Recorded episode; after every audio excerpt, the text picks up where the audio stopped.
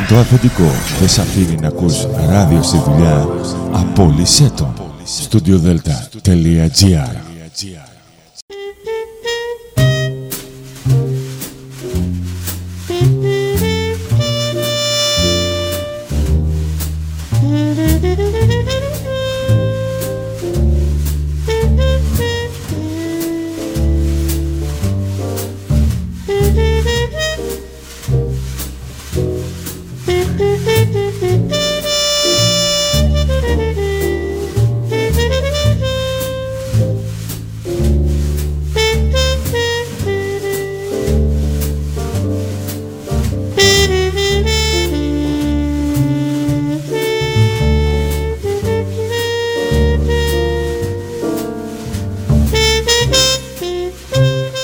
Καλησπέρα σας κυρίες και κύριοι. Είναι η εκπομπή «Άνθρωποι και ιστορίες» με τη Γεωργία Αγγελή. Ζωντανά από το στούντιο Δέλτα, το ραδιόφωνο της καρδιάς μας.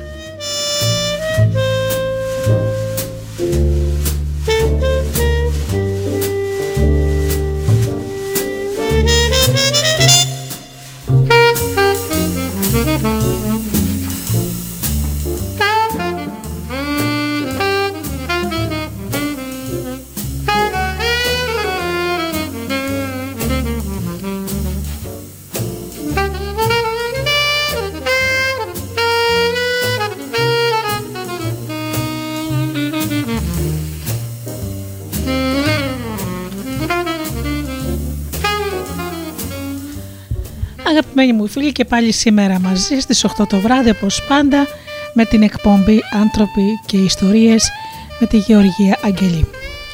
Σήμερα θα πούμε για τις κύριες επιρροές στην ανατροφή ενός ανθρώπου. Πρώτα όμως αγαπημένοι μου φίλοι να σας ε, καλησπερίσω και να σας καλωσορίσω στη σελίδα του Studio Delta όλους εσάς που πληκτρολογείτε www.studiodelta.gr και είσαστε μαζί μας.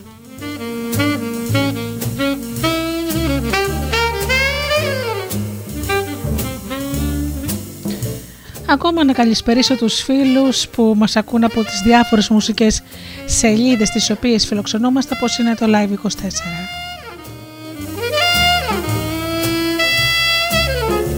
Και φυσικά τους φίλους να καλωσορίσω και να καλησπερίσω που μας ακούν από κινητά και tablets.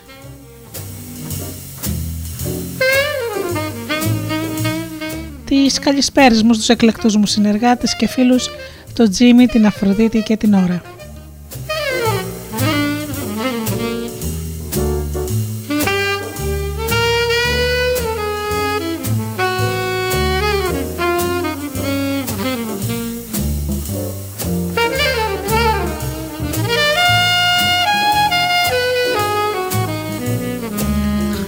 Ξεκινάμε με τραγούδι αγαπημένοι μου φίλοι και πίσω πάλι εδώ με το θέμα μας.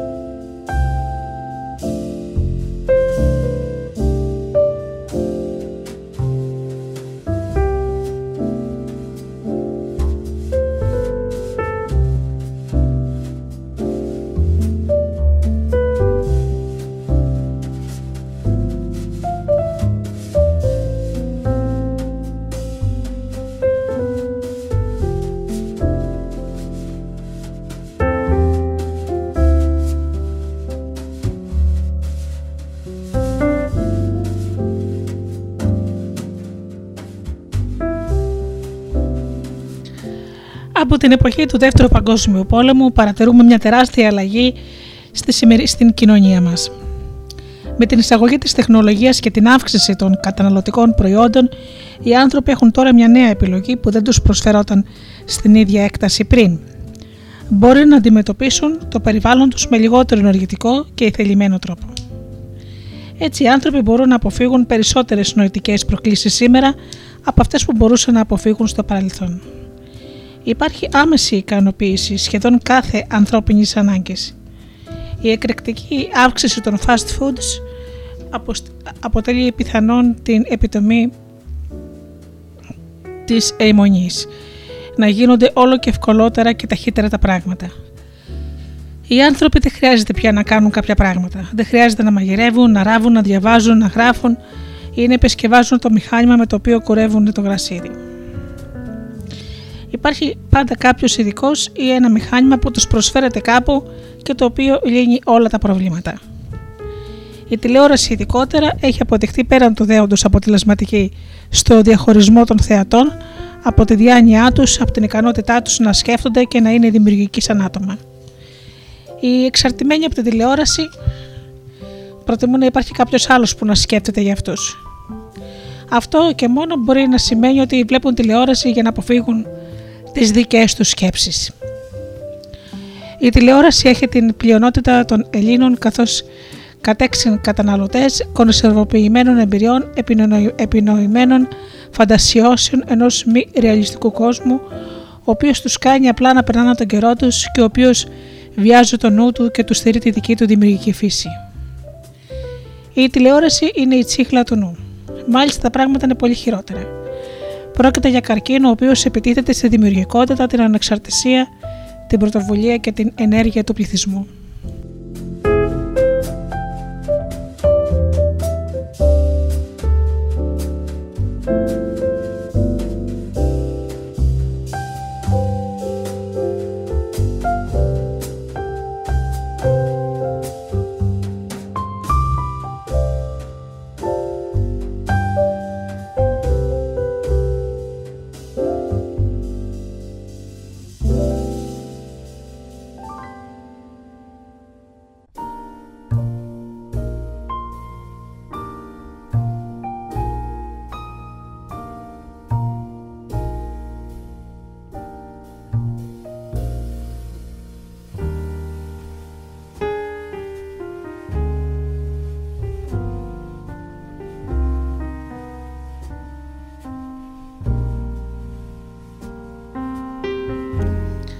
Στις μέρες μας πάνω από 96% των οικοκυριών διαθέτει τουλάχιστον μία συσκευή τηλεόρασης ενώ το 59% διαθέτουν δύο ή περισσότερες και πολλές φορές υπάρχουν τρεις σε ένα σπίτι.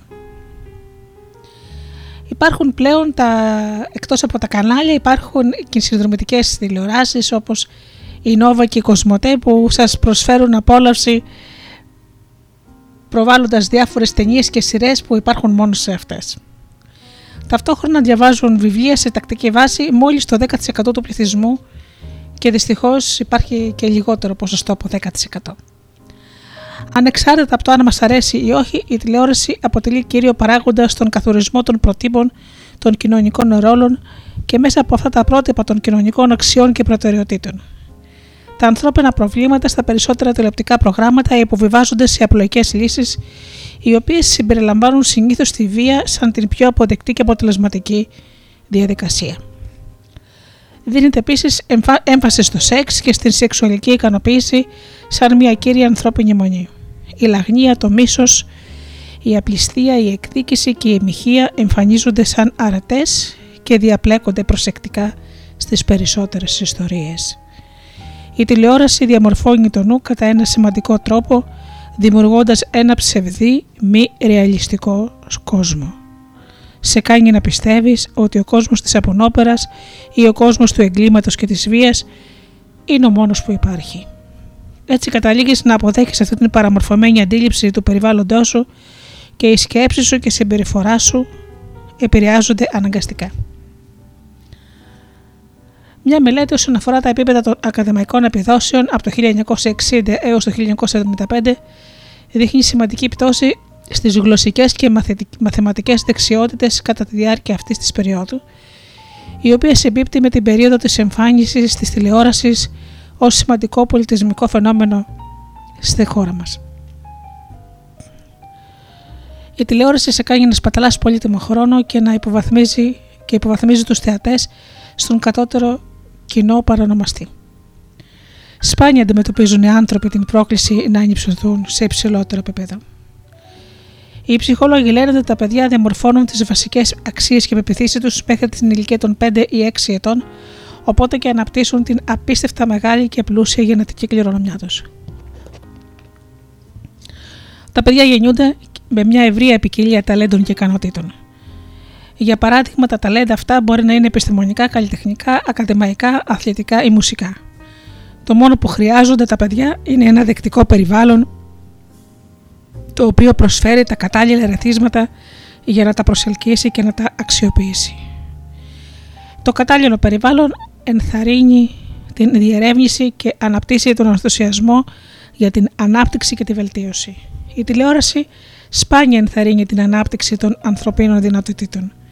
Είναι βασικά ένας δολοφόνος του χρόνου. Σπαταλά πολύτιμο σπάνιο χρόνο που είναι αδύνατον να ανακτηθεί.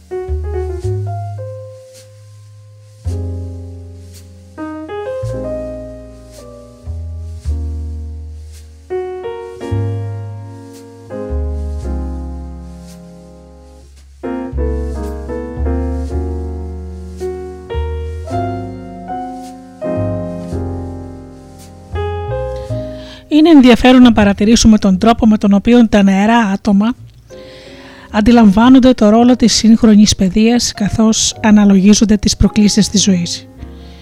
Πολλοί πιστεύουν πως αν πάνε σχολείο και γίνουν ειδικοί στον τομέα που έχουν επιλέξει, τότε όλα θα ταιριάξουν μεταξύ τους ομαλά και θα φέρουν την επιτυχία που τόσο απελπισμένα επιθυμούν.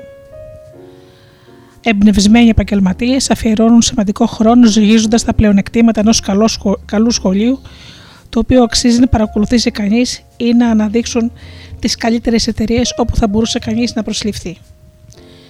Λίγοι σκέφτονται τη σημασία του δικού τους ιδιαίτερου τρόπου σκέψης ως μέρος της γενικότερης παιδείας τους. Τα υψηλά επίπεδα ευφυΐας μπορεί και να μην προσφέρουν τίποτα στην πορεία και στην επιτυχία. Η αφοσίωση και η σκληρή δουλειά από μόνος τους δεν είναι απάντηση. Η παιδεία ή το ταλέντο δεν αποτελούν εγγύησει. Υπάρχουν πολλοί άνθρωποι στον κόσμο οι οποίοι έχουν καλή μόρφωση, είναι ευφυεί και ταλαντούχοι, άρα παρόλα αυτά δεν μπορεί κανείς να τους προσλάβει ή τουλάχιστον δεν μπορούν να διατηρήσουν οποιοδήποτε επάγγελμα. Φαίνεται ότι η σύγχρονη κοινωνία γενικότερα και το εκπαιδευτικό μας σύστημα ειδικότερα δίνουν μικρή σημασία στη σκέψη ως δεξιότητα. Η επιχείρηση αυτή αρχίζει, η κατάσταση αυτή αρχίζει να αλλάζει. Οι προοδευτικοί εκπαιδευτικοί δίνουν όλο και περισσότερο ενδιαφέρον στην τέχνη του σκέπτεστε. Η σκέψη αποτελεί από μόνη της ένα μάθημα. Μπορεί να οργανωθεί, να αναλυθεί, να βελτιωθεί, να τη μάθουμε και να τη διδάξουμε. Η σκέψη, ενός χωριστό, η σκέψη ως χωριστό μάθημα αξίζει σοβαρή πρακτική μελέτη και θα μπορούσε να αντιπροσωπεύει την μεγαλύτερη εκπαιδευτική καινοτομία αυτού του αιώνα. Οι εκπαιδευτικοί είναι αναγκασμένοι να αποδεχτούν την αδιάκοπη αλλαγή του περιβάλλοντος και τη ραγδαία αύξηση των πληροφοριών. Μας λένε ότι οι πληροφορίες διπλασιάζονται παγκοσμίως σχεδόν κάθε πέντε χρόνια. Επομένως, η προσφορά πληροφοριών δεν μπορεί πλέον να θεωρηθεί ως κύριος στόχος. Κατά ένα μέρος προσφέρονται άμεσα από τις βιβλιοθήκες και τους ηλεκτρονικούς υπολογιστές, αρκεί να τις αναζητήσει κανείς. Υπάρχουν επίσης τόσες πολλές πληροφορίες γύρω μας που δεν μπορεί κανείς να εξοικειωθεί με το σύνολό τους. Μάλιστα, δεν είναι απαραίτητο να γνωρίζει κανείς τόσα πολλά για οτιδήποτε. Αρκεί ε, λίγο ψάξιμο στο Google και έχει στη διάθεσή του όσες πληροφορίες χρειάζεται. Ο Ρος Πέροτ, πρώην πρόεδρος του Διοικητικού Συμβουλίου της εταιρείας Electronic Data Systems και ένας από τους πλουσιότερους ανθρώπους ε, της Αμερικής έκανε μια ενδιαφέρουσα παρατήρηση συγκρίνοντας τις συσκευές των υπολογιστών με την ανθρώπινη δεξιότητα. Μπορούν να ξερνούν τεράστιες ποσότητες ορθών δεδομένων. Οι άνθρωποι όμως είναι πάντα απαραίτητοι για να τις εξετάζουν, να τις αναλύουν και να αποφασίζουν αν τα δεδομένα αυτά έχουν σχέση με το θέμα. Είναι πολύ σημαντικό να μην μπερδεύουμε τα δεδομένα με τη σοφία καθώς μπαίνουμε στην εποχή της πληροφορικής. Περισσότερο από ποτέ χρειαζόμαστε ανθρώπους που είναι ικανοί να σκέφτονται πρωτότυπα. Πιστεύω ότι θα πρέπει να σταματήσουμε να συγχαίουμε την εκπαίδευση με τη διδασκαλία. Η εκπαίδευση θα, στοχεύει, ε, θα πρέπει να στοχεύει περισσότερο στην άσκηση ορθολογικής κρίσης και της κοινής λογικής όπου το άτομο προσφέρει κατά σημαντικό τρόπο στη λύση των προβλημάτων. Η διδασκαλία από την άλλη πλευρά μπορεί να συνεχίσει να μεταφέρει τη βασική γνώση με τον παραδοσιακό τρόπο. Οι απόψεις αυτές περιέχονται σε μια έκθεση του Αμερικανικού ε, Υπουργείου Παιδείας η οποία δημοσιεύτηκε στο Σαν Διέγκο τον Ιούλιο του 1986. Η εξειδίκευση σε προπτυχιακό επίπεδο εκπαίδευσης έχει καταστεί πηγή αδυναμίας, έγραφε ο Τόμας Κέιν, κυβερνήτης του New Jersey και επικεφαλής της Επιτροπής. Τα κολέγια των ΗΠΑ παράγουν εξειδικευμένους απόφοιτους, ενώ οι εργοδότες χρειάζονται στην πραγματικότητα ανθρώπους με καλή γενική παιδεία. Οι εργοδότες μας λένε τώρα ότι ο εργοσιακό χώρος χρειάζεται άτομα με ισχυρή κριτική σκέψη και διαπροσωπικές δεξιότητες, τα οποία μπορούν να εκπαιδευτούν σε εξειδικευμένες περιοχές στο εργασιακό περιβάλλον. Πρέπει να επιβραβεύσουμε, να επιβραβεύσουμε το θάρρος και τη δημιουργικότητα. Λέει ο Κιν. Η δημιουργικότητα υπάρχει σε κάθε πανεπιστημιακό χώρο αλλά καταπνίγεται. Τι άλλα ευρήματα έκθεσης υπάρχουν αυτές τις έκθεση, ότι πάρα πολλοί φοιτητές εισάγονται στα κολέγια χωρίς τις απαραίτητες ε, γνώσεις, δεξιότητες και στάσεις για να πετύχουν. Επίσης, πάρα πολλά κολέγια δεν επιτρέπουν στους φοιτητές ενεργό συμμετοχή στην εκπαίδευσή τους. Τα ποσοστά των αποφύτων των πανεπιστημίων, ειδικότερα σε ό,τι αφορά τις μειονότητες, πέφτουν, ενώ θα έπρεπε να αυξάνονται. Μόνο το 30-40% των φοιτητών ολοκληρώνουν τις σπουδές τους μέσα σε 4 χρόνια.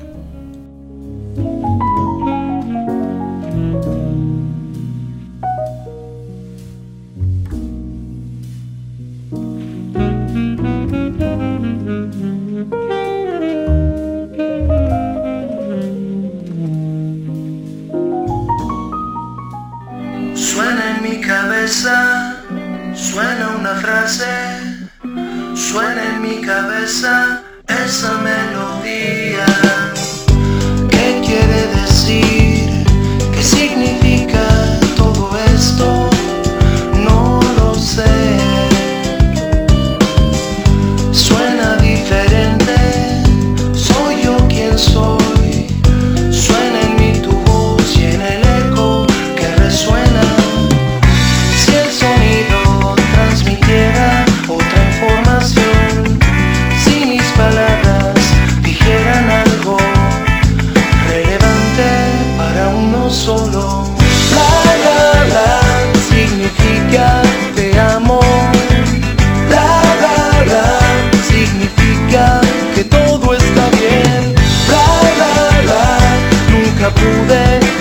decirte adiós. Bla, bla, bla, nunca tuve el valor de pedir perdón.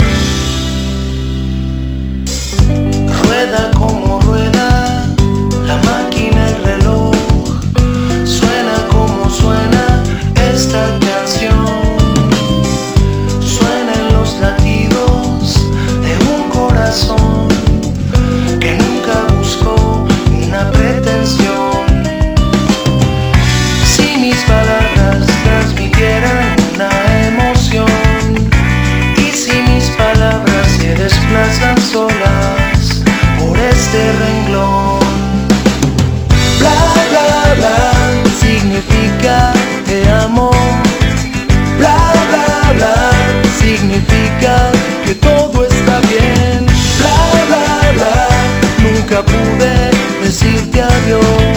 Bla, bla, bla, nunca tuve el valor de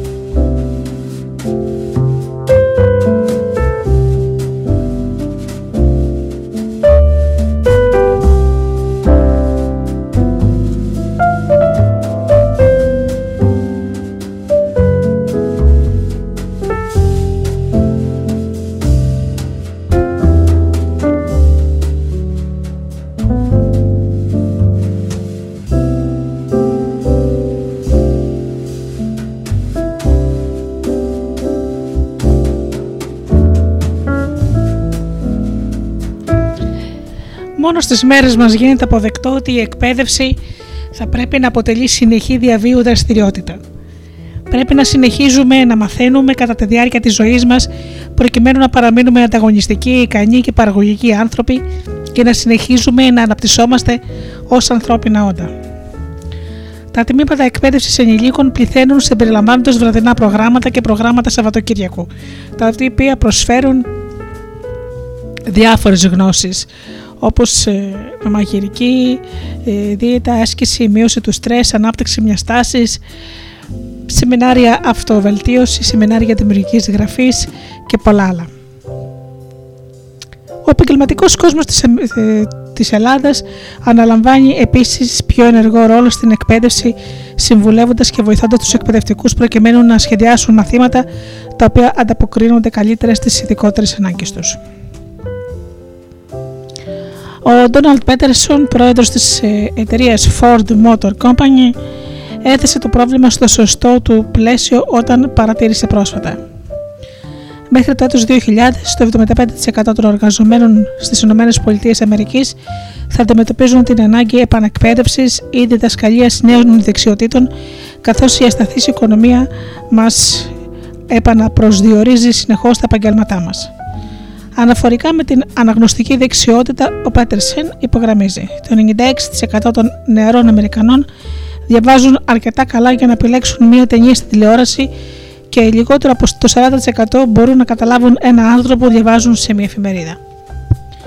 Μια έκθεση του Υπουργείου Παιδείας των ΗΠΑ Τελειών Αμερικής επιβεβαιώνει τη σοβαρότητα αυτού του προβλήματος.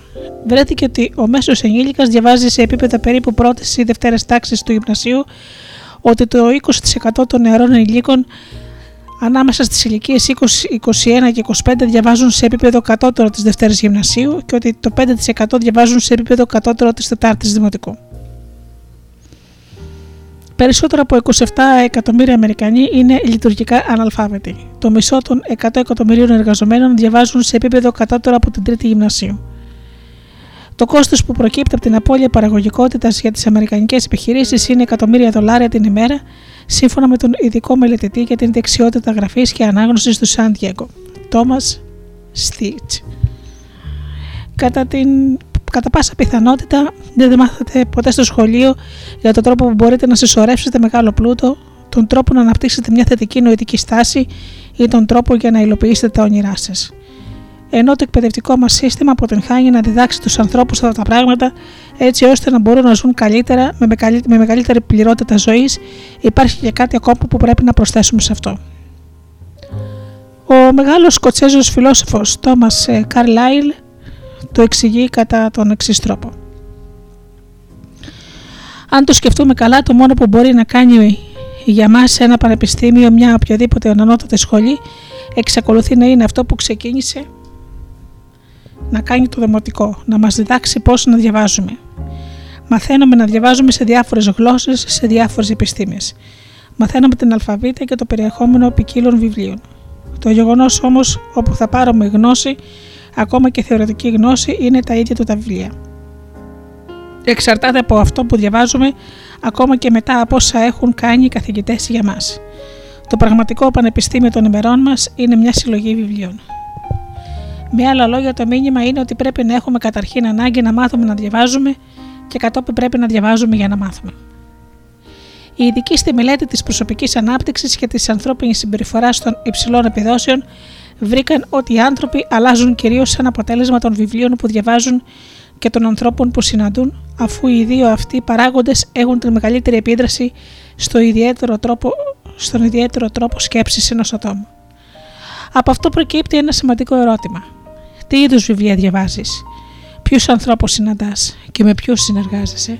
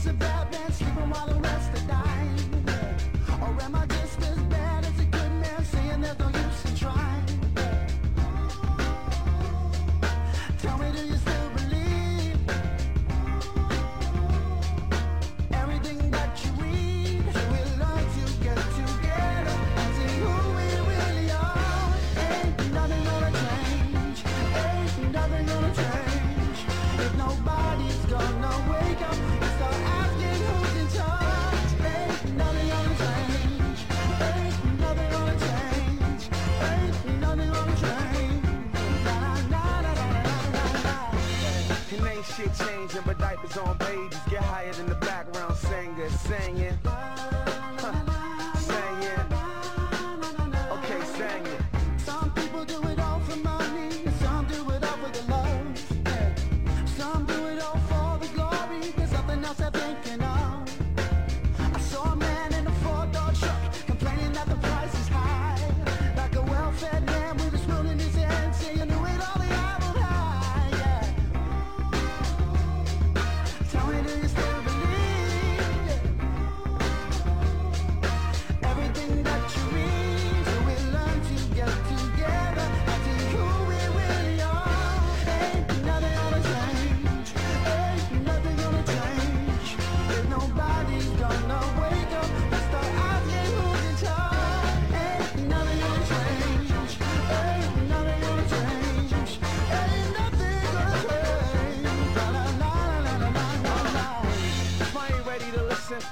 And most follow intuition while they wishing it would work. And my vision is imperfect, so I don't dare lurk for it. Don't wishing for some change like a church worker. Hallelujah. Preacher, I am not influenced if I don't donate to your movement. Am I not improving? And while a poor killer poor for a portion, a piece of American society pie, I get high. The munchies I got, so bear witness. I got this girl looking at you cause my ribs kissing. Why? And I ain't ready to wait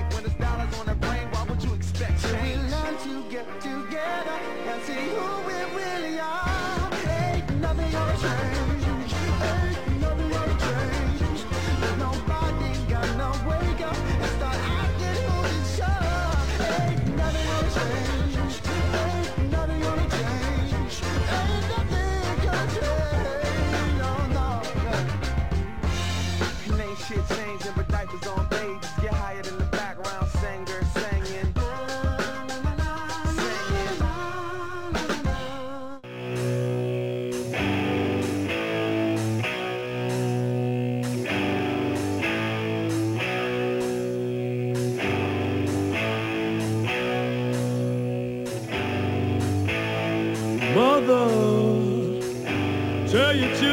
To walk my way. Tell your children not to hear my words, what they mean, what they say. Mother, Mother, can you keep them in the dark for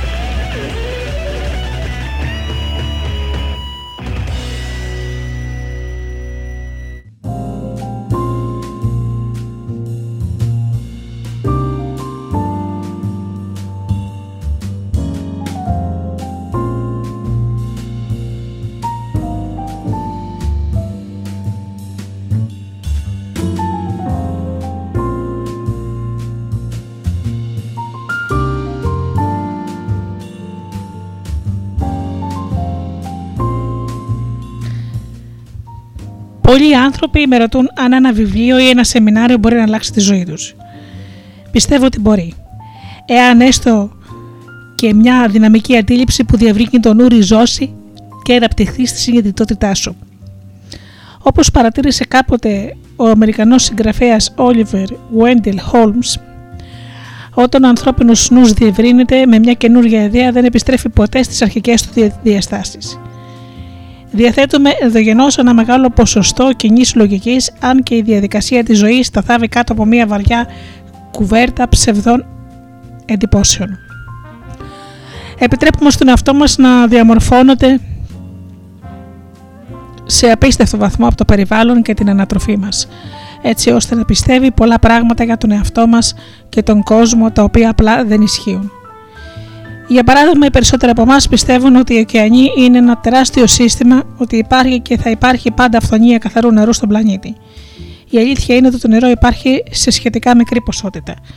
Παρατηρήστε ότι η απόσταση από την επιφάνεια ως το κέντρο της γης είναι περίπου 3.000 μίλια και ότι το μέσο βάθος των ωκεανών μόνο 2 μίλια. Αυτό σημαίνει ότι δεν υπάρχει και πολύ νερό για να συντηρηθούν 5 δισεκατομμύρια, 7 δισεκατομμύρια άνθρωποι. Υπάρχει επίσης η αντίληψη ότι οι ωκεανοί αποτελούν κύρια πηγή τροφής για τον κόσμο. Εάν υπάρχει κατάλληλη διαχείριση, η αποτελεσματικότητα όμως της παραγωγής τροφής από τη θάλασσα είναι απείρως μικρότερη από αυτή της παραγωγής τροφής στην ξηρά. Στη θάλασσα πετούνται χίλιοι τόνοι γρασίδι για να παραχτούν ψάρια βάρους ενός τόνου. Στη γη απαιτούνται μόνο 10 τόνοι γρασίδι για να παράγουμε ένα τόνο μοσχαρίσο κρέας. Όταν ο Τζον Μαρκ Τέμπλετον, ένας από τους πιο επιτυχημένους διαχειριστές αμοιβαίων κεφαλαίων στον κόσμο, ρωτήθηκε κάποτε σε μια συνέντευξη ποιος ήταν ο σημαντικότερος παράγοντας που συνέβαλε στην επιτυχία, απάντησε. Ίσως η αντίληψή μου για την πραγματικότητα. Με το πέρασμα του χρόνου πείστηκα για την ύπαρξη μιας υψηλότερης δύναμης ότι δεν υπάρχει τίποτα πέρα από το Θεό. Ότι δεν υπάρχει άλλη πραγματικότητα. Αυτό που στο παρελθόν οι άνθρωποι πίστευαν σαν πραγματικότητα είναι προσωρινό και συχνά σε αποπροσανατολίζει. Πάρει για παράδειγμα την αντίληψη ότι κάθεσε ακίνητος. Η αλήθεια είναι ότι επειδή η γη περιστρέφεται, κατευθύνει ανατολικά με ταχύτητα μεγαλύτερη των χιλίων μιλίων την ώρα. Επειδή η γη περιστρέφεται γύρω από τον ήλιο, κινείσαι προς μια άλλη κατεύθυνση με ταχύτητα 2.000 μιλίων την ώρα.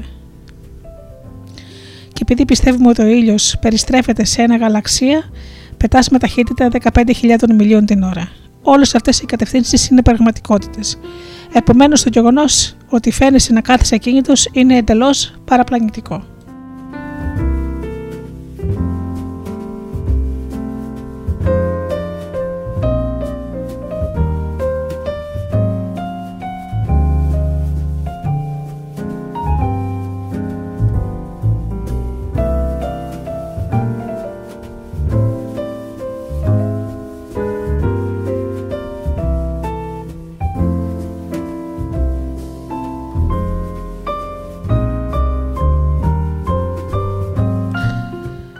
Λάβε τώρα υπόψη το εξής.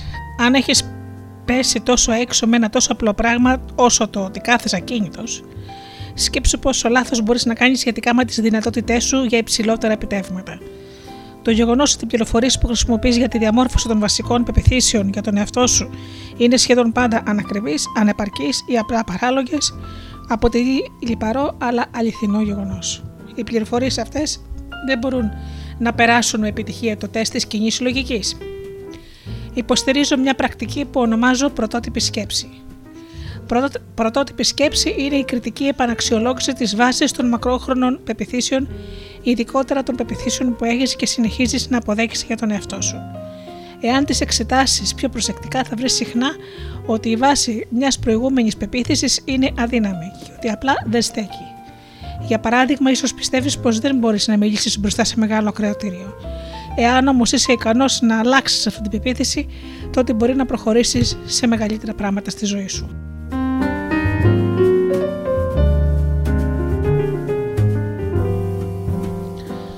Δυστυχώς, το μεγαλύτερο ποσοστό αυτών που ονομάζουμε σκέψη αποτελείται από λόγους που πιστεύεις για να υποστηρίξεις ότι πρέπει να συνεχίσεις να πιστεύεις αυτό που ήδη πιστεύεις. Αυτό οδηγεί μόνο σε μια συμπεριφορά από συνήθεια. Μια βασική δεξιότητα που έχει σχέση με την υιοθέτηση ρεαλιστικών πεπιθήσεων είναι να μάθει κανείς να ξεχωρίζει την λογική αξιόπιστη πληροφορία από αυτή που δεν είναι τίποτα από τα δύο. Αυτό συμπεριλαμβάνει κυρίως την κριτική παρατήρηση, την ακρόαση και τον ορθολογισμό. Η διαδικασία αυτή ονομάζεται εντοπισμός σκουπιδιών. Όρος που χρησιμοποιήθηκε για πρώτη φορά από τον διάσημο Αμερικανό νομπελίστα συγγραφέα Ernest Hemingway. Είναι απαραίτητη για να αντιμετωπίσει την προοδευτική πολιτική χειραγώγηση που κυριαρχεί σήμερα στην καταναλωτική κοινωνία. Οι λανθασμένες σκέψεις μπορούν εύκολα να μας ξεγελάσουν. Πάρε για παράδειγμα τη γραμμή σκέψης που ακολουθεί μια διαφήμιση και η οποία δείχνει τον τρόπο με τον οποίο χειραγωγούμαστε, ώστε να λειτουργούμε κατά τρόπο που δεν είναι συμβατός με την υγιή λογική. Ο Bobby Big Time είναι ένας πολύ καλός αθλητής. Ο Bobby Big Time πίνει μπύρα μάρκας Χ. Θα πρέπει και εσύ να, πίνει, να πίνεις μπύρα μάρκας Χ. Όταν εξετάζουμε αυτό το σενάριο, βλέπουμε ότι δεν υπάρχει καμιά ειδική βάση για την οποία πρέπει να υποθέσουμε ότι ο Bobby Big Time ξέρει από μπύρες απλώς επειδή είναι καλός αθλητής. Τα κριτήριά του για την μπύρα είναι πιθανόν ριζικά διαφορετικά από τα δικά σου. Οι δικές σου ικανότητες και οι, οι πείρες σου σε αυτή την περιοχή είναι εξίσου σχετικές, όπως και οι δικές του. Αυτό που πρέπει να καθορίζει τι σου αρέσει σε μια μπύρα πρέπει να είναι δική σου εμπειρία. Κατά αυτόν τον τρόπο, οι Αμερικανοί της μεσαίας τάξης υφίστανται διαρκώς πλήση εγκεφάλου χωρίς καν να το γνωρίζουν.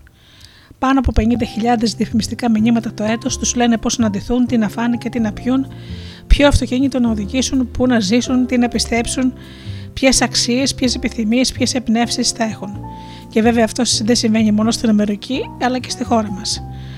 Όλα είναι κατευθυνόμενα και τους προδιαθέτουν να σκέφτονται και να δρουν κατά ένα ορισμένο τρόπο ενθαρρύνονται να καταναλώνουν για τον απλό λόγο ότι η κατανάλωση είναι απαραίτητη για αυτούς προκειμένου να διατηρήσουν ένα ιδιαίτερο στυλ ζωής και μια εικόνα για τον εαυτό τους.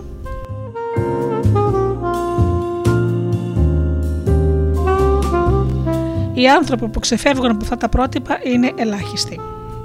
Αναλύουν τις μαζικές εμπορικές διαφημίσεις ψάχνοντας για το αληθινό τους νόημα και τη σχέση που μπορεί να έχουν με αυτούς σαν σκεπτόμενοι ευφυείς άνθρωποι. Έτσι δεν γίνονται τόσο πολύ προϊόν του περιβάλλοντος τους όσο προϊόν της σκέψης τους.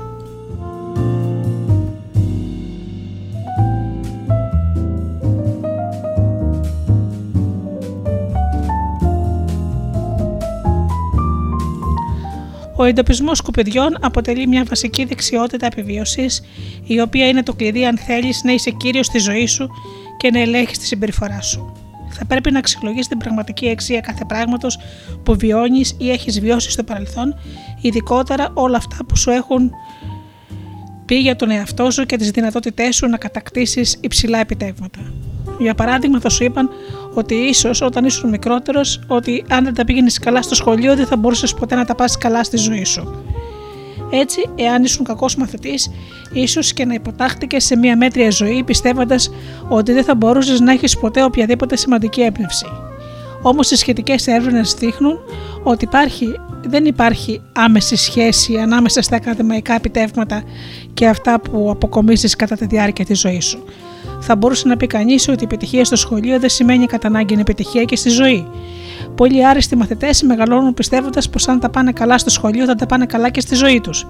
Επομένως, αποκτούν αυταρέσια και υπερβολική αυτοπεποίθηση και υποθέτουν ότι δεν θα πρέπει πλέον να δουλέψουν σκληρά ως ενήλικες, προκειμένου να συνεχίσουν να έχουν επιτυχίε στη ζωή. Έτσι παγιδεύονται και αυτοί σε μια λανθασμένη πεποίθηση. Και οι δύο ομάδες λοιπόν, και αυτοί που πάνε άσχημα στο σχολείο και αυτοί που τα πάνε καλά, βρίσκουν συχνά τον εαυτό τους στην άλλη όψη του ιδίου προβλήματος. Μια εξάρτηση από μια λανθασμένη πεποίθηση, η οποία αποκλείει συχνά την επιτυχία στη ζωή. Σκέψου πάνω στο ακόλουθο ποίημα για τις πεπιθήσεις και τη βαθιά επίδραση που μπορούν να έχουν στη ζωή σου. Λέει λοιπόν αυτό το ποίημα. Η αμφιβολία πρέπει να σε κινητοποιήσει. Μπορεί να σταγγίξει την κάθε σου επιθυμία. Η πίστη από την άλλη πλευρά μπορεί να βάλει φωτιά στον κόσμο σου. Όταν πιστεύεις ότι μπορείς να φτάσεις στο ιδιαίτερο όνειρό σου, έχεις αυτό που χρειάζεται να κάνεις. Την επιτυχία πολύ πιο εύκολη από όσο φαίνεται. Η πίστη στην ικανότητά σου επιδρά στον τρόπο δράσης σου και παράγει ένα αέρα αυτοπεποίθησης που επιδρά στον τρόπο με τον οποίο αντιδρούν οι άλλοι. Όταν πιστεύεις ότι μπορείς να πετύχεις κάτι και το πιστεύεις με όλη σου την ψυχή, διαθέτεις ένα δυναμικό περιουσιακό στοιχείο – και, κατά πάσα πιθανότητα θα φτάσεις στο στόχο σου.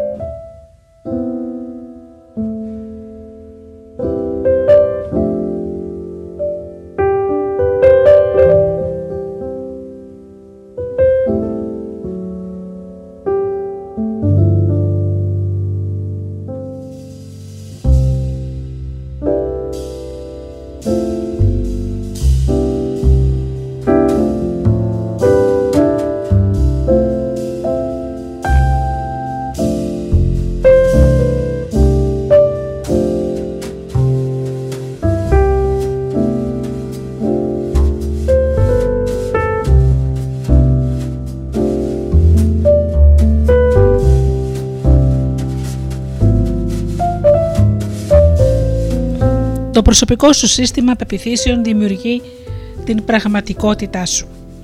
Αυτός είναι ένας απαράβατος νόμος του σύμπαντος. Οι προσωπικές πεπιθήσεις αποτελούν το θεμέλιο της ζωής σου. Όπως αναφέρει με ήδη, πολλές από τις τρέχουσες πεπιθήσεις σου είναι λανθασμένες.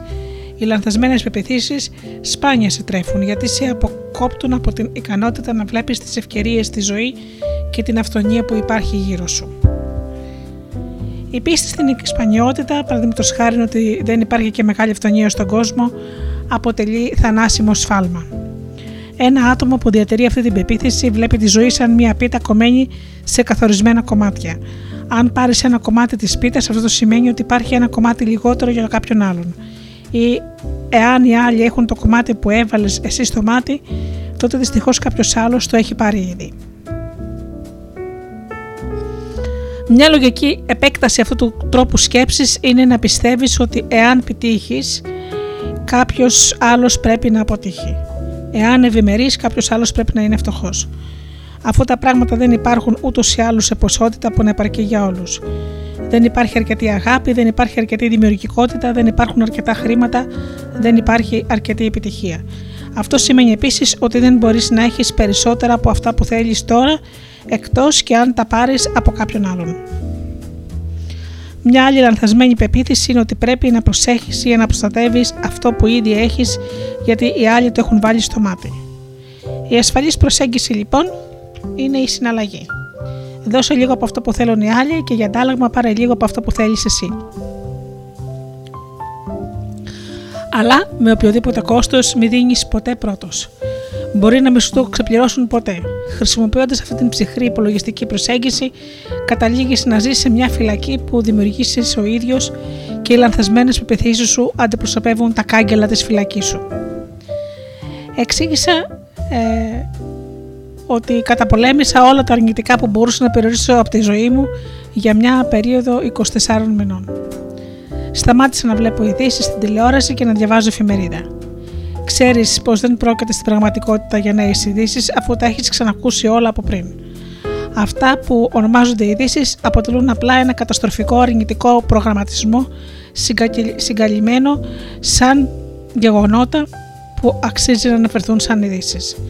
Πρόκειται για προκατελημένη ειδησιογραφία και δημοσιογραφία όλα τα εγκλήματα, οι καταστροφές και οι δυστυχίες της μέρας τα οποία οι άνθρωποι κατόπιν συσχετίζουν σε μια φυσιολογική κατάσταση πραγμάτων όταν όλες οι αρνητικές πλευρές της ζωής, όλα αυτά που είναι κακά ψυχρά και ματηρά παίρνουν τη μεγαλύτερη δημοσιότητα, αποκτούν μεγαλύτερη σημασία στο νου σου από αυτήν που αξίζουν και ταυτίζεσαι άμεσα μαζί τους γιατί ενισχύουν αυτό που ήδη πιστεύεις, ότι αντανακλά την πραγματικότητα.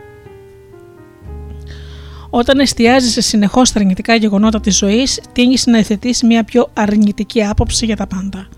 Οι αρνητικές ειδήσεις θα σε υποβιβάσουν πάντα στο καταστροφικό τους επίπεδο. Δεν μπορούν ποτέ να σε ενυψώσουν σε δημιουργικότερο επίπεδο.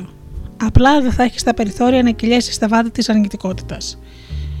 Αν το κάνεις, θα συνεχίσεις να δημιουργήσει πρότυπα σκέψης με όμοιους όρους και έτσι θα χάσεις τα πάντα εξέτασε το παρακάτω σενάριο κακών νέων καλών νέων. Ας πάμε λοιπόν να τα δούμε σιγά σιγά. Η ανεργία ανέβηκε στο 5%. Η απασχόληση κρατιέται σταθερά στο 95%. Ένα αεροπλάνο έπεσε σήμερα στο Διεθνές Αεροδρόμιο. 549 αεροπλάνα από τα 500 που προσγειώθηκαν σήμερα με ασφάλεια στο Διεθνές Αεροδρόμιο. Ο κύριος Jones πέθανε σήμερα σε ηλικία των 84 ετών. Η ζωή του κύριου Jones διάρκεια διάρκειας 84 μακρών παραγωγικών ετών έληξε αισιό σήμερα. Ο Τζο Μπάρνς έχασε ένα δάχτυλο σε εργατικό ατύχημα. Ο Τζο Μπάρνς εξακολουθεί να έχει 7 δάχτυλα και 2 αντίκυρες για να μην αναφέρουμε και τον υγιεινού, έτσι ώστε να συνεχίσει αυτό που κάνει τόσο καλά. Ο ένας στους τρεις γάμους σήμερα καταραίει και καταλήγει σε διαζύγιο. Δύο στους τρεις γάμους σήμερα ανθίζουν και διαρκούν μια ολόκληρη ζωή. Ποιες ειδήσεις είναι ορθές, ποιες ειδήσεις είναι πιο θετικές, ποιες ειδήσεις αναφέρονται πιο συχνά, για σκέφτεται λίγο.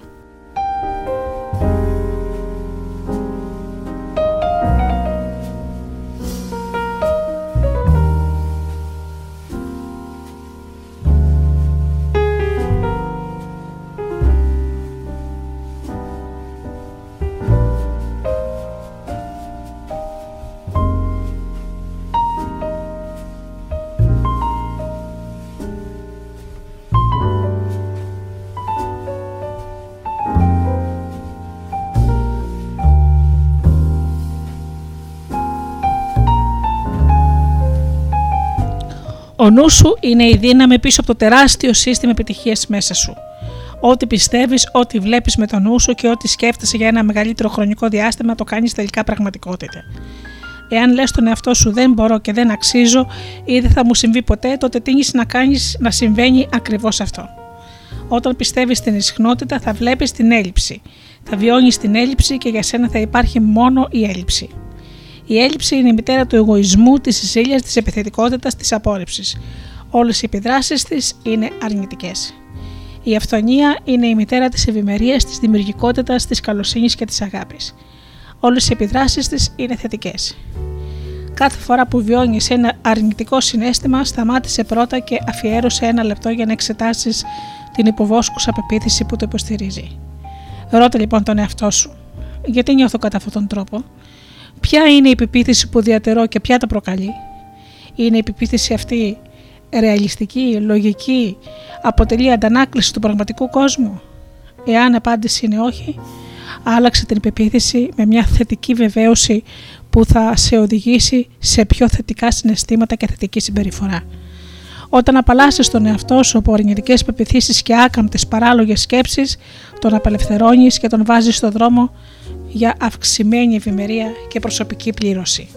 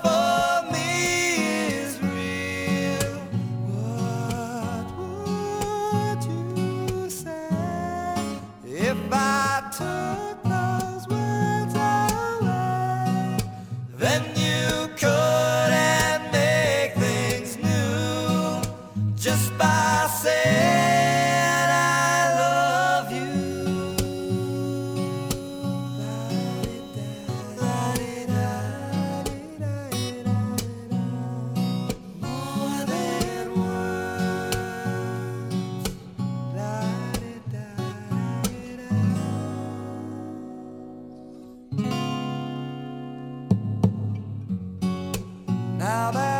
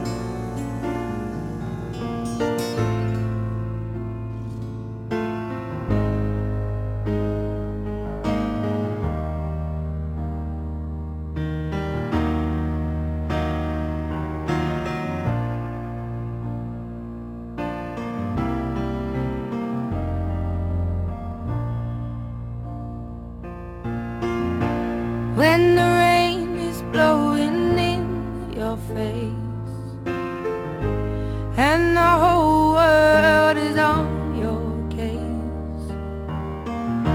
I could offer you a warm embrace to make you feel my love. When the evening shadows and the stars appear, and there is no one there to guide.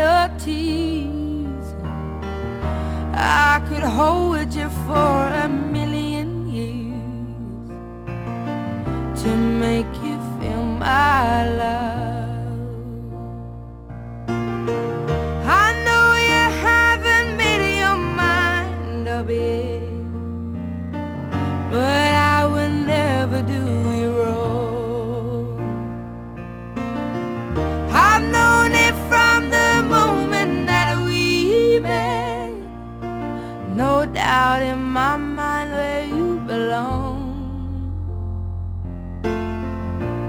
i go hungry, I go black and blue. I go crawling down the avenue. No, there's nothing that I wouldn't do to make you feel my.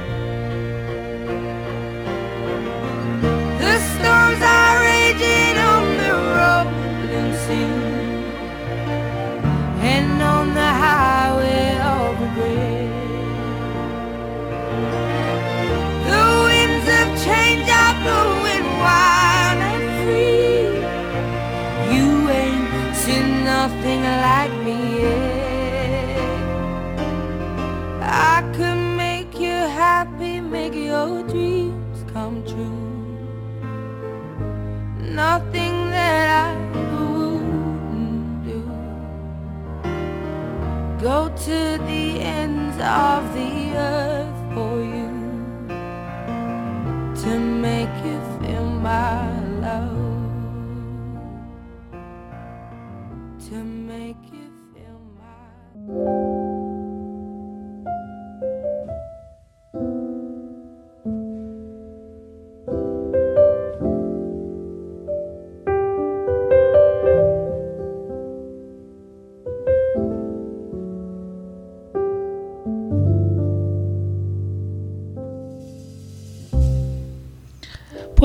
άνθρωποι που παρακολουθούν σεμινάρια και διαβάζουν βιβλία αυτοβελτίωσης και αυτοβοήθειας μπόρεσαν να αναπτύξουν υψηλότερα επίπεδα αυτοπεποίθησης.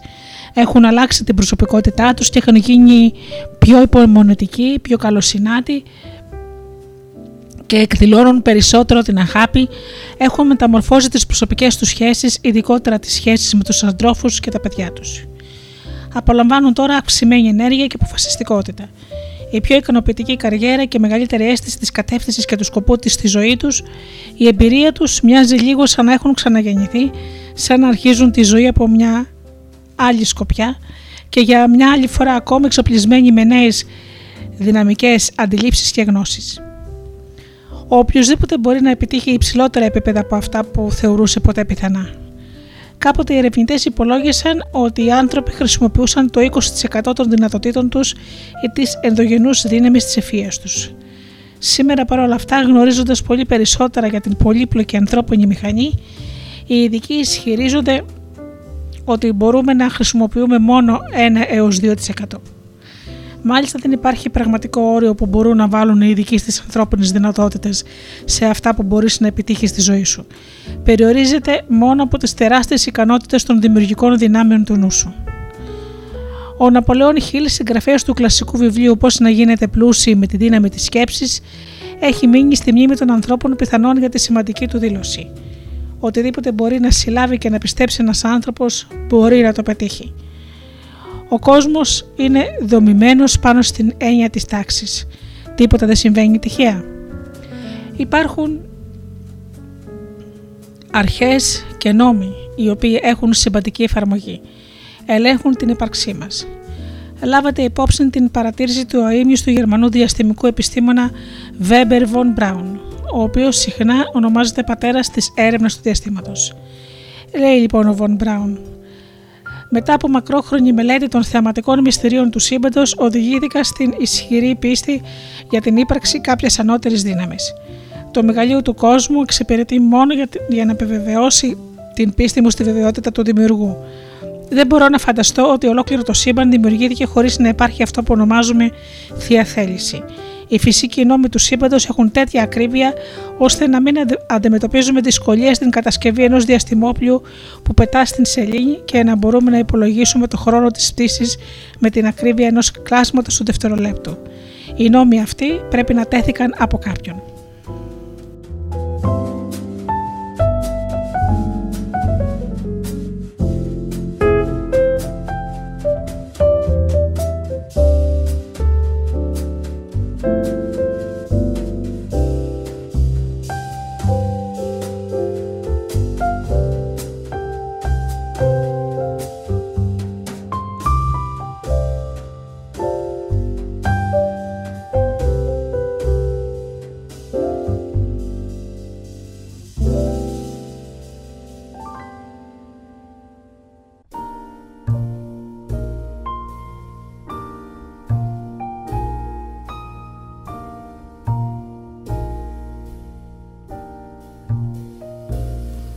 Όπως θα δεις σύντομα, ακριβώς όπως οι νόμοι της φυσικής, της χημείας και της αστρονομίας υπάρχουν επίσης διανοτικοί νόμοι οι οποίοι είναι αλάνθαστοι. Ο νόμος της πεποίθησης έχει τέτοια εγκυρότητα και νόημα όπως και ο σχετικός νόμος ο οποίος λέει ότι το φως ταξιδεύει με 186.000 μίλια το δευτερόλεπτο. Έτσι η επιτυχία στο φυσικό σου κόσμο όπως παραδείγματος χάρη η αποστολή ενός διαστημόπλου στη Σελήνη, δεν διαφέρει από την επιτυχία στο διανοτικό σου κόσμο, από την πλήρη αξιοποίηση των δυνατοτήτων σου και τα δυο βεβαίως είναι προβλεπτά και αποτελούν το άμεσο αποτέλεσμα της εκτέλεσης ειδικών πραγμάτων σύμφωνα με ένα ειδικό τρόπο. Η τιμή ενός βιβλίου ή ενός σεμιναρίου είναι σχετικά μικρή.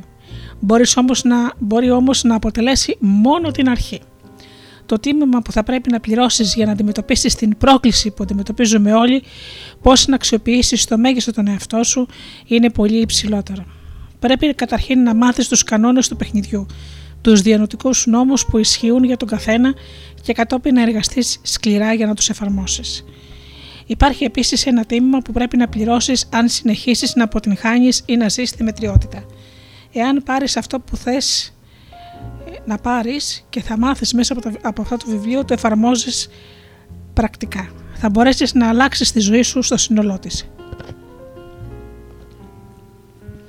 Δεν θα είσαι ποτέ ξανά το ίδιο άτομο εάν κρατήσεις το μυαλό σου ανοιχτό και καθυστερήσεις την τελική σου κρίση μέχρι ότου έχεις αφιερώσει αρκετό χρόνο ώστε να εμπεδώσεις και να σκεφτείς αυτά που έμαθες. Καθώς συνεχίζουμε, μην αποφασίσεις ότι ναι, συμφωνείς με αυτό το σημείο, αλλά όχι, δεν συμφωνείς με κάποιο άλλο. Προσπάθησε να μην προκρίνεις κάθε σημείο σαν να βασίζεσαι στον τρέχοντα τρόπο σκέψης σου. Διάβασε πρώτα ολόκληρο το βιβλίο σαν σύνολο και σαν μια νέα διαφωτιστική εμπειρία, η οποία, αν μη τι άλλο, αξίζει τουλάχιστον την προσοχή σου. Απλά σκέψου, να πάλι αυτή η λέξη, τι από την συλλογική σοφία των 5.000 χρόνων που παρουσιάζεται σε κάθε βιβλίο είναι σωστό για σένα και σε ποια σημεία έχεις υποβαθμίσει τον εαυτό σου. Ο κόσμος είναι απρόσωπος. Δεν χρειάζεται στην πραγματικότητα καθόλου να επιτύχεις ή να αποτύχεις. Αυτό εξαρτάται από σένα. Ο κόσμος δεν μπορεί να αλλάξει προς το καλύτερο για χάρη σου, ακόμα και αν το θέλεις. Μόνο εσύ μπορείς να αλλάξεις. Αρχικά όμως πρέπει να ξεκινήσεις βλέποντας τον εαυτό σου και τον κόσμο σου κάτω από ένα διαφορετικό φως. Οι περισσότεροι άνθρωποι δεν συνειδητοποιούν ότι η χαρά της ανάπτυξης πηγάζει περισσότερο από το ταξίδι και όχι από τον προορισμό καθ' αυτό. Μια κινέζικη παροιμία λέει ότι η πορεία χιλιών μιλίων πρέπει να ξεκινήσει από ένα μόνο βήμα και κάθε βήμα φέρνει τη δική του ανταμοιβή.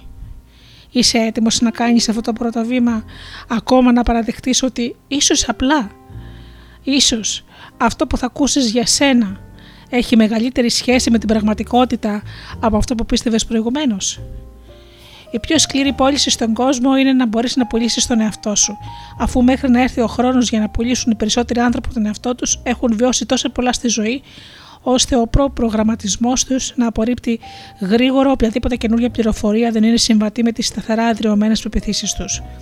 Οι περισσότεροι άνθρωποι παραμένουν πεπισμένοι για τις ανεπάρκειές τους, κυρίως επειδή έχουν βιώσει ένα μεγάλο βαθμό μετριότητας και αποτυχία στη ζωή τους και είναι απλά φυσικό να ταυτίζονται περισσότερο με αυτά που γνωρίζουν και έχουν βιώσει σε σύγκριση με αυτά που δεν γνωρίζουν και δεν έχουν βιώσει. Οι περισσότεροι άνθρωποι δεν έχουν βιώσει ένα μεγάλο ποσοστό επιτυχίας στη ζωή τους και αν το έχουν κάνει το παραβλέπουν σαν παρεκτροπή.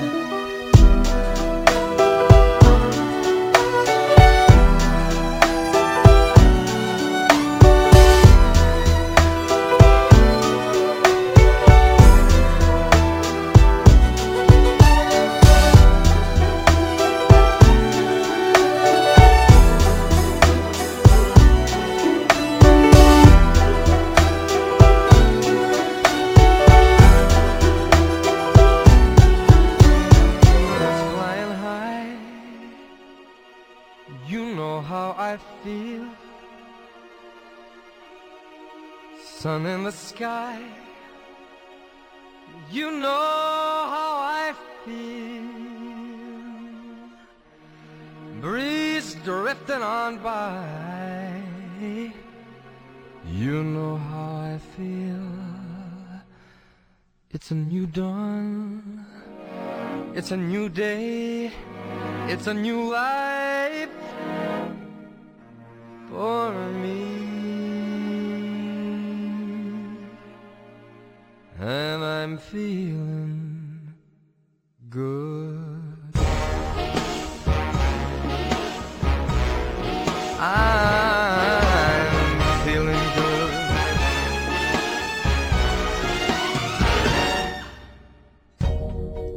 Fish in the sea, you know how I feel. River running free, you know how I feel. Blossom on a tree, you know how I feel. It's a new dawn, it's a new day, it's a new life for me. And I'm feeling good.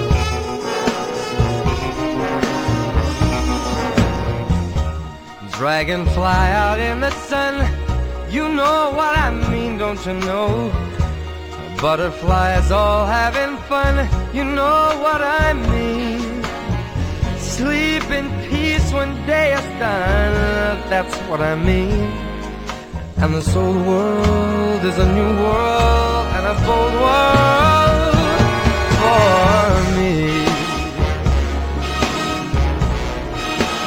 For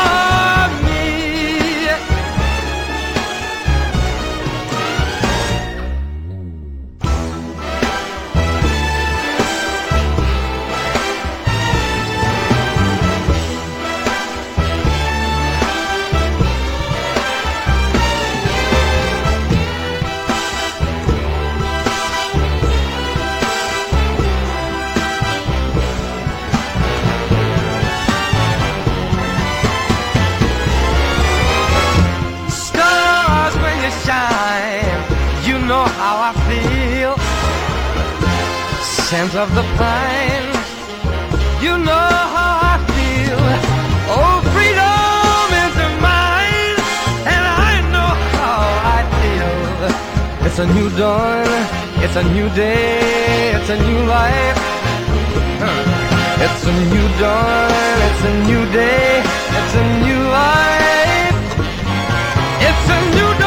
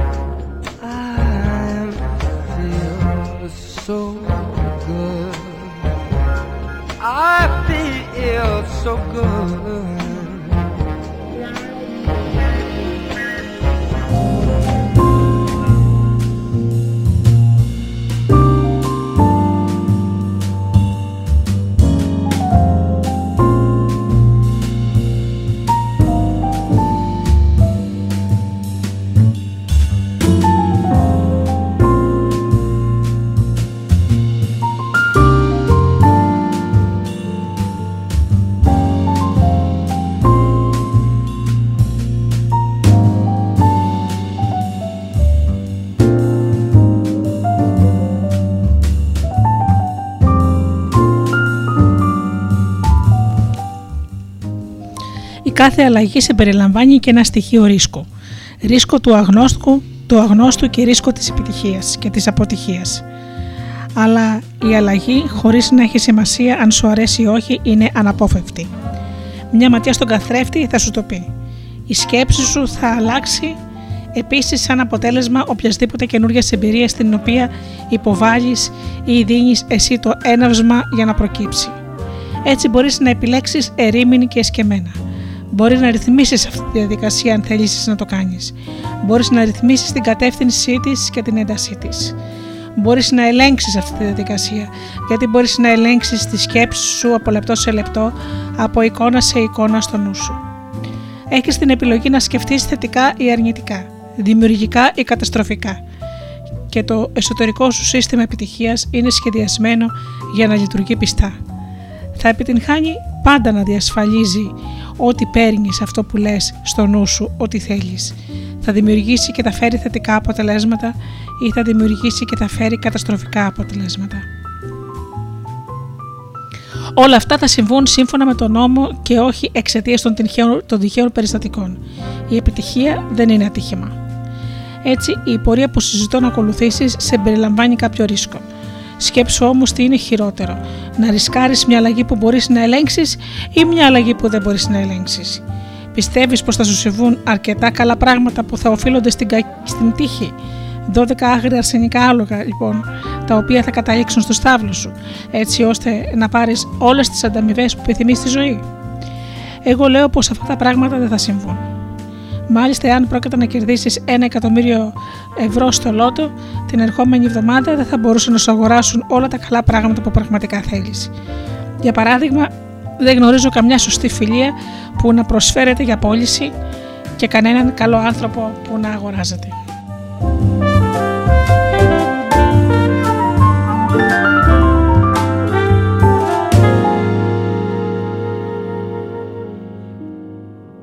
Θα μπορούσες να ρωτήσεις τον Howard Hughes. Είχε όσα χρήματα στον κόσμο θα μπορούσε. Είχε όσα χρήματα στον κόσμο θα μπορούσε να επιθυμήσει ποτέ κανείς και παρόλα αυτά πέθανε εγκαταλειμμένος σε απόλυτη μιζέρια μέσα στον πλούτο και τη δόξα του. Η δυνατότητα να επιφέρεις μια αλλαγή στον εαυτό σου δεν είναι το ευκολότερο πράγμα στον κόσμο. Απαιτεί μεγάλο βαθμό επιθυμίας, αυτοπιθαρχίας, συγκέντρωσης και προσπάθειας διάβαζε σκέψη για όλα αυτά. Γι' αυτό ακριβώς λίγοι άνθρωποι καταφέρουν να αλλάξουν, να αλλάξουν σημαντικά κατά τη διάρκεια της ζωής τους. Θυμήσου τη συνάντηση των αποφύτων του ηλικίου σου 10 ή 15 χρόνια μετά την αποφετήσή σας. Παρατήρησες μεγάλη αλλαγή στους παλιούς σου συμμαθητές ή στους γονείς σου καθώς τους συγκρίνεις σήμερα με όσα θυμάσαι από αυτούς κατά τη διάρκεια της παιδικής σου ηλικίας; Ή σκέψου τον εαυτό σου. Είσαι σήμερα περισσότερο εξωστρεφής, καλύτερος ακροατής, πιο ανεκτικός, πιο δραστήριος και περισσότερο προσανατολισμένος προς την υλοποίηση στόχων σε σύγκριση με αυτό που ήσουν πριν από πέντε χρόνια. Ποια καινούργια ενδιαφέροντα έχεις αναπτύξει, έχεις δημιουργήσει φιλίες, έχεις γίνει καλύτερος γονιός, έχεις βελτιώσει τις διαπροσωπικές σου δεξιότητες; Σε ενδιαφέρει κάποιο ή όλα αυτά τα χαρακτηριστικά της προσωπικότητας; Εάν έχεις αλλάξει, αυτό σημαίνει πως έχεις αλλάξει τον τρόπο της σκέψης σου. Εάν δεν έχεις αλλάξει, σημαίνει απλά ότι δεν έχεις αλλάξει τον τρόπο της σκέψης σου. Αυτή είναι μια επιλογή που προσφέρεται στον καθένα από εμάς. Και δεν είναι ποτέ αργά να αρχίσεις να ζεις με μια πιο ικανοποιητική και μια πιο ολοκληρωμένη ζωή. Ελπίζω πως αρχίζεις να ανακαλύπτεις ποιος είσαι και τι θέλεις να είσαι ότι θα ερωτευτείς απόλυτα και χωρίς προποθέσει στον εαυτό σου. Και ελπίζω από κάποιο σημείο και μετά να μπορείς να βλέπεις τον εαυτό σου κάθε μέρα στον καθρέφτη και να λες: Σε αγαπώ. Μάτια μου σίγουρα σε αγαπάω. Είμαι ψηλά, ψηλά σαν χαρταετός και σε αγαπάω με τα σημάδια, με τα ελαττώματά σου και με όλα σου. Μπορείς να πεις ότι αυτή η αγάπη για τον εαυτό σου είναι εγωιστική όταν φέρεις εγωιστικά. Όμως θα δεις σύντομα Πρέπει να αγαπάς τον εαυτό σου πριν μπορέσεις να εκφράσεις με πιστικό τρόπο την αγάπη σου στους άλλους. Και πρέπει να εκφράσει πιστικά την αγάπη σου προς τους άλλους για να πάρεις σαν αντάλλαγμα την αγάπη. Είναι ο νόμος της αιτίας και του αποτελέσματος. Η αρχή, ο γενικότερος νόμος του σύμπαντος. Πρέπει πάντα να δίνεις για να μπορέσεις να πάρεις. Μια υγιή θετική εικόνα του εαυτού είναι το μεγαλύτερο προσιακό σου στοιχείο. Εάν μπορείς να μάθεις πώς να αναπτύξεις μια τέτοια εικόνα. Σύμφωνα με μια πρόσφατη δημογραφική έρευνα, 4 στους 5 Αμερικανούς έχουν χαμηλή εικόνα για τον εαυτό τους. Είναι σαν παράδειγμα βεβαίως αυτό γιατί νομίζω ότι συμβαίνει και στον τόπο μας αυτό. Δηλαδή περίπου το 80% του γενικού πληθυσμού. Ακόμα και το υπόλοιπο 20% θα μπορούσε να αξιοποιήσει μια δυναματική αίρεση. Τα αποτελέσματα εμφανίζονται παντού στην χαμηλή παραγωγικότητα, στις χαμηλές ακαδημαϊκές επιδόσεις, στις ασθένειες που προκαλούμε εμείς οι ίδιοι στον εαυτό μας, στην κατάθλιψη και στο βίο έγκλημα. Η πιο διαδεδομένη νόσος σήμερα στον κόσμο και η οποία μας καθιστά ανάπηρους δεν είναι ο καρκίνος, δεν είναι τα καρδιακά νοσήματα, δεν είναι το AIDS, είναι η χαμηλή αυτοεκτίμηση, η οποία απορρέει από μια φτωχή εικόνα για τον εαυτό μας. Άνθρωποι κάθε ηλικίας υποφέρουν από αυτήν, από κάθε κοινωνικό-οικονομικό επίπεδο και σε οποιαδήποτε χώρα στον κόσμο. Πολλοί άνθρωποι προσπαθούν να απομονωθούν από την πραγματικότητα που έχουν δημιουργήσει για τον εαυτό τους. Στρέφονται στην επαραπασχόληση, τη βουλημία, το κάπνισμα, την εξάρτηση από την τηλεόραση, το, το αλκοόλ ή τα ναρκωτικά.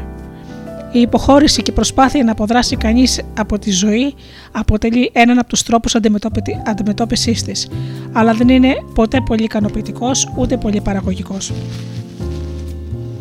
Επίσης, δεν είναι απαραίτητος. Μπορείς να δημιουργήσεις μια νέα πραγματικότητα η οποία να πληρεί όλες σου τις ανάγκες και να ικανοποιεί όλες σου τις επιθυμίες. Αυτό όμως συμπεριλαμβάνει καταρχήν τη σκέψη. Συμπεριλαμβάνει μάλιστα την αλλαγή του τρόπου σκέψης.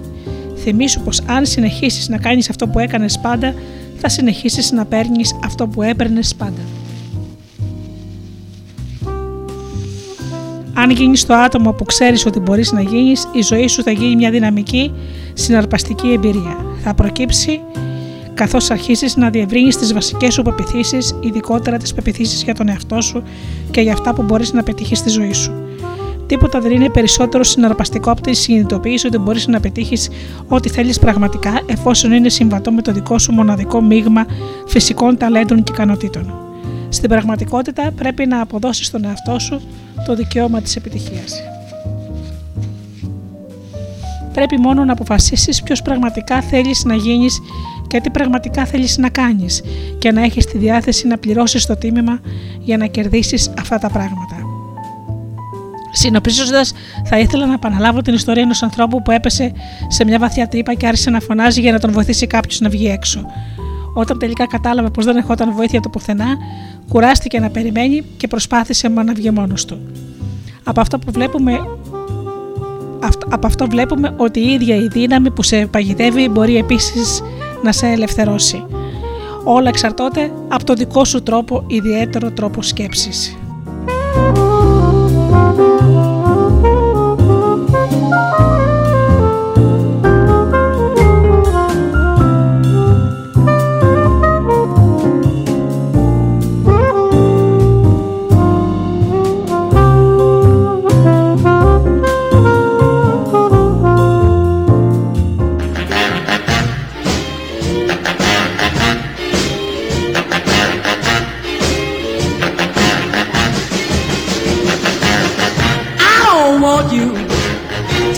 Slave. I don't want you to work all day, but I want you to be true. And I just wanna make love to you, love to you, ooh, love to you. All I want to do is wash your clothes don't want to keep you indoors. There is nothing for you to do but keep me making love to you, love to you, ooh, love to you. And I can tell by the way you walk that walk, I can hear by the way talk that talk. I can know by the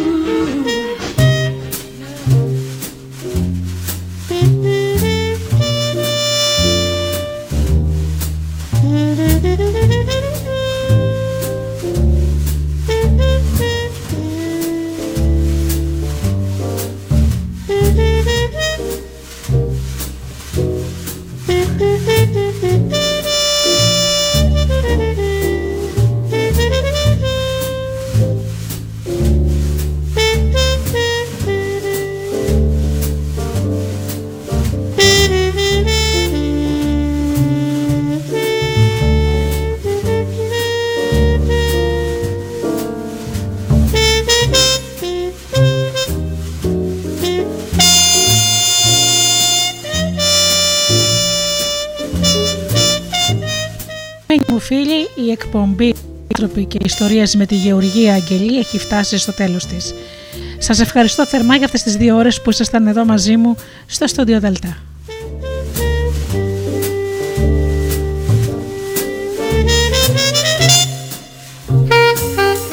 Ανανεώνω το ραντεβού μας για την επόμενη Παρασκευή στις 8 το βράδυ.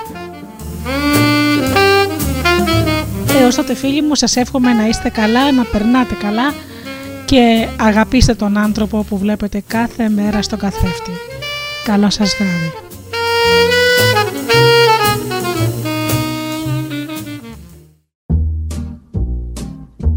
Οι stars προσπαθούν να είναι προσγειωμένοι.